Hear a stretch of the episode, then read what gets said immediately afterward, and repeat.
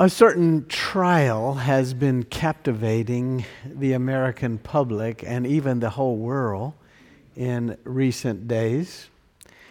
A large swath of the nation has been watching as the House managers of the U.S. House of Representatives, people like Adam Schiff, have been making the case for impeachment of the president.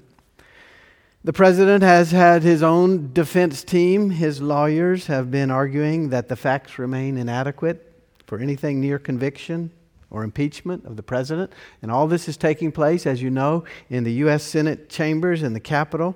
The U.S. Senate functions in these unusual circumstances as the jury. So we have trial, prosecutors, defense team, jurors, and then there's this big question of witnesses and whether you can even have a trial without witnesses. And the judge's seat is occupied by the Chief Justice, John Roberts, of the U.S. Supreme Court. And perhaps all of this just brings to mind your high school civics and government class and what's supposed to happen when this unfolds and how our Constitution is supposed to work. We're in unusual times. And perhaps all of this reminds us, too, of the many complexities of life partisan politics can become so powerful that we no longer see truth or goodness. Self interest, selfishness, is always a dangerous thing, making it so very difficult to live with integrity and justice. And we really need and depend on checks and balances that work well, that help to counterbalance these things partisan politics and self interest. Otherwise, we find ourselves in a mess, a big mess. One commentator put it recently that there may be the acquittal of the president by the partisan jurors of the U.S. Senate, but the Senate verdict is not the only verdict that's going to be rendered in these days. The more important verdict comes from the jurors in the court of public opinion. And where will all of these proceedings leave us? We don't know. What happens to our democratic republic? What happens to our sense of community? What happens to our integrity as a nation? We keep watching. We keep waiting. We keep praying. We have an opportunity to think about another trial today. A trial that comes from the pages of Scripture, and it's not like the one playing out in the news. In fact, it's probably much more important because it's about God and it's about our lives before God, and it's always really a trial a case about what it means to be God's people. It's a case about what it means to be faithful and live with fidelity. This is a trial that always applies to all of us, all of our lives, all the time. Not simply citizens of this great nation, but as people who belong to God. A trial. Our text today comes from the book of Micah which is a small book in the Old Testament that was written about 2,700 years ago, the middle of the 8th century before Christ. Micah is this little book with an enduring message that far exceeds its limited historical or social or cultural context. A broad calling for our lives. Micah, for instance, states that all worship of God is false unless it incorporates a zealous commitment to social justice. Micah affirms that none of us just live our lives free to do whatever we want, free to take what we can, free to decide what we want to decide. No. Micah the prophet talks about an all encompassing view of God, and we live our lives always before God. How we worship and how we live have to go together. What we say and what we do are meant to line up. God blesses us abundantly and forever, but God always calls us to be a blessing, a blessing in the world. God showers us with love and mercy, but absolutely judges us if we don't live with love and mercy. Micah wants us to get the rhythm of life in line with the rhythm of God. Rhythm is a strong and regular and repeated pattern of movement or sound. Micah's goal, always, the rhythm of our lives line up with the rhythm of God. Listen now to these words from Micah 6. Some of these words are going to be probably pretty familiar to some of you, but listen especially today to the tone. Hear what the Lord says. Rise, plead your case before the mountains, and let the hills hear your voice. Hear, you mountains, the controversy of the Lord and you enduring foundations of the, of the earth, for the Lord has a controversy with his people, and he will contend with Israel. O oh, my people, what have I done to you? In what have, have I wearied you? Answer me. For I brought you up from the land of Egypt and redeemed you from the house of slavery, and I sent before you Moses, Aaron, and Miriam Oh, my people, remember now what King Balak of Moab devised, and what Balaam, son of Beor, answered him, and what happened at Shittim and Gilgal, that you may know the saving acts of the Lord. With what shall I come before the Lord and bow myself before God on high? Shall I come before God with burnt offerings, with calves a year old? Will the Lord be pleased with thousands of rams, with ten thousands of rivers of oil? Shall I give my firstborn for my transgression, the fruit of my body, for the sin of my soul? God has told you, O mortal, what is good.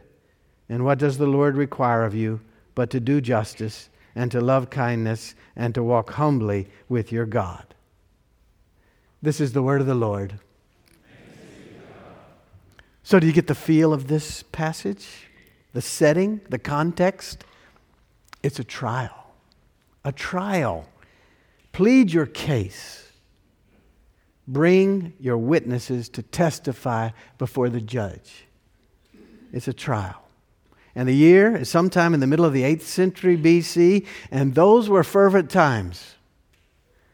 Israel had emerged across the previous 300 years as a strong nation in the region.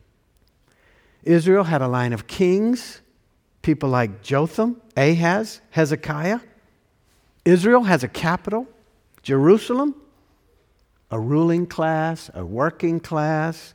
Israel had a vibrant religious scene and religious leaders.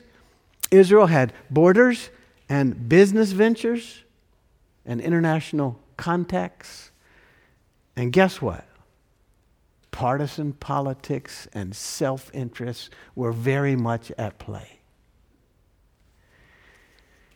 This is how the book of Micah actually opens Micah 1 1. The word of the Lord that came to Micah of Moresheth in the days of King Jotham, Ahaz, and Hezekiah of Judah, which he saw concerning Samaria and Jerusalem. Micah the prophet has come to speak God's word, to make a case against God's people, to try to help them rediscover faithfulness and fidelity as God's people. Micah reminds them that God's blessings cover all of life. Micah reminds them God's presence always surrounds you. Micah reminds them God's intentions determine how you live in the world. And when Micah comes on the scene, there's lots and lots of room for improvement in what it means to live in faithfulness and fidelity as God's people in the world. So the chapters of Micah 1, 2, 3, 4, 5, they unfold all the case against the people. They name the violations against God's intentions. The people have created images and they have worshiped idols. The people have coveted fields that belonged to other people and took them. The people have received abundant blessings from God only to want to steal them and, uh, from others and oppress them. The people have claimed themselves as faithful only to take from the vulnerable, namely women and children. In the midst of all this condemnation, Micah punctuates the words with words of hope. The Lord will intervene.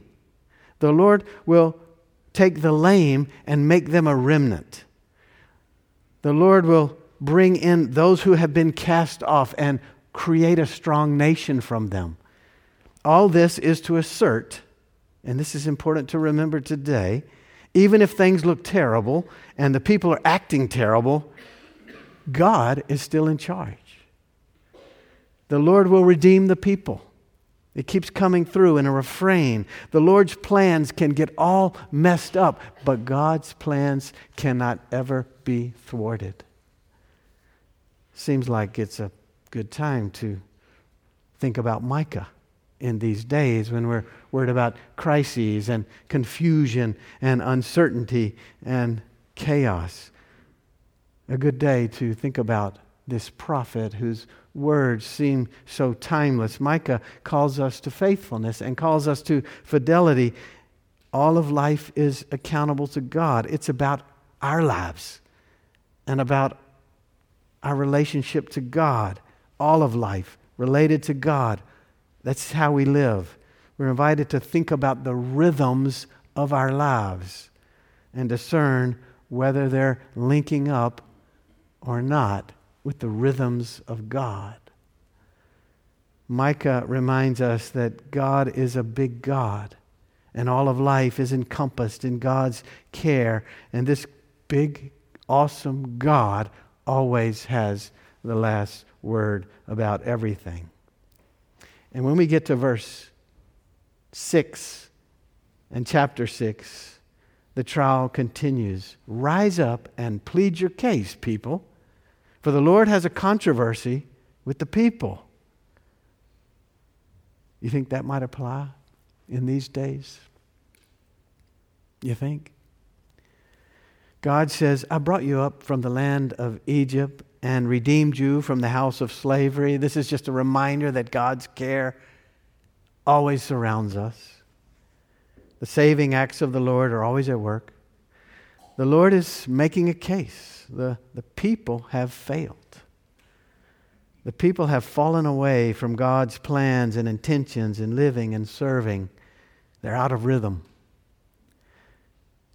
Awkward, ugly when we're out of rhythm. Gets awkward. Unfortunate when we're out of rhythm. Even dangerous when we're out of rhythm. And there are lots of rhythms and there are lots of movements that we can live by in the world. But as God's people, we're called to live as God's distinctive people. Worship God and serve God with life. There are lots of ways to live selfish, for personal gain, for particular power grabs, pleasing others, and more. God's people are called and expected to be distinctive. Worship God and live as God's people in the world in the distinctive rhythms of God. We trust God. We serve in spreading God's light and God's justice. God's people are expected to live subject to God's care and abiding faithfulness, but always as God's hands and feet in the world, striving to love God and bring about justice that God intends everywhere. The rhythm of our lives intend to line up with the rhythm of God, which is always about hope and possibility and justice and joy for everyone. And then we get to verse 6 6. With what shall I come before the Lord and bow myself down on high? And Micah gives a simple answer. It's not about what you say, it's not about how you worship, it's not about what party you're in, it's not about what you wear, it's not about the color of your skin, it's not about the nation that you claim as home. What does the Lord require of you? But to do justice, to love kindness, to walk humbly with God. Rhythm. Does the rhythm of our life line up with the rhythm of God? Do justice, love kindness, walk humbly with God. This is our constant calling. God's expectation for us. Do justice, love kindness, walk humbly with God. Now, doing justice means absolutely participating with God against the systems and the structures that thwart God's plans for the world. Being active, being engaged with our hearts, with our bodies, with our prayers, with our actions in God's reconciling and redeeming work in the world. It's a process, it's a journey. We may not ever see the end of it, but it's our calling. Participate, engage with your life doing justice in the world. It's what we do. Strive, serve, give, go for God. Loving kindness is how we do it. Be swift to love, make haste to be kind. This is God's work. These are God's intentions. This is what we're about loving kindness. To walk humbly, well, that reminds us it's not finally about us, it's about God. It's not finally up to us, it's up to God. But we're participants in the journey not about us, not up to us. It includes us humbly serving. So we have to trust God and we give and we serve. Share God's love, share God's kindness, but with humility. We are humble enough to know that we don't have all the answers. We're humble enough to know that God has the last word. Do justice, love kindness, walk humbly with God. So, we can't just live.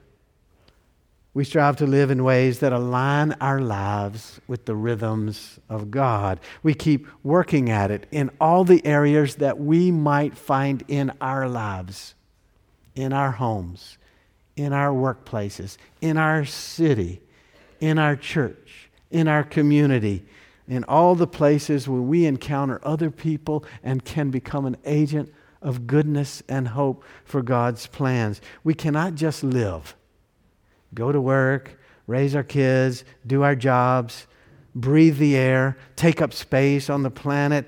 We're to get our lives in rhythm with the rhythms of God. This is what God expects.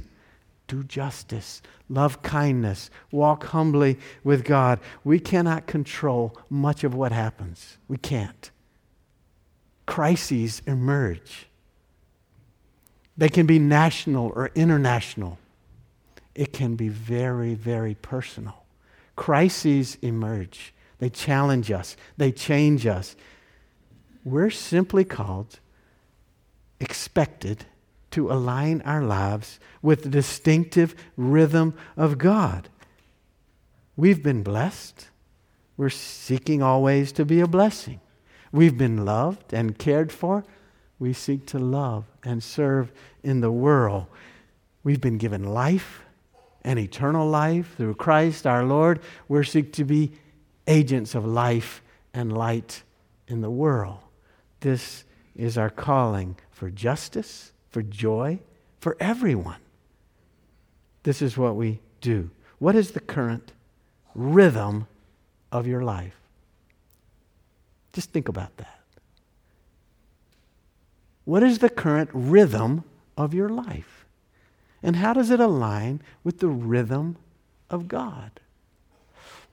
It's so easy to get out of sync, out of rhythm. So easy. Things challenge us. Things come to us. Things keep us awake at night. People, crises, concerns, nation, planet. The rhythm of our life and the rhythm of God. They're meant to be lined up. This is Micah's mantra do justice, love kindness, walk humbly with God. That's the rhythm that we're called to lead for fidelity and faithfulness in life. This is the rhythm that gives wholeness and hope. This is the rhythm that applies to everything what we worry about, what we're struggling with, our parents, our children, our planet, our nation. Do justice, love kindness, walk humbly with God. We keep saying it to ourselves to stay on track. Do justice, love kindness, walk humbly with God. We keep saying it to each other to encourage each other. Do justice, love kindness, walk humbly with God. This is our rhythm. This is God's rhythm. Let us pray. O God of all the nations, may those who lead us see that justice is your blessing, that truth will set us free. Give all of us the courage to seek the nobler way, so in this land we cherish, the good will win the day. Amen.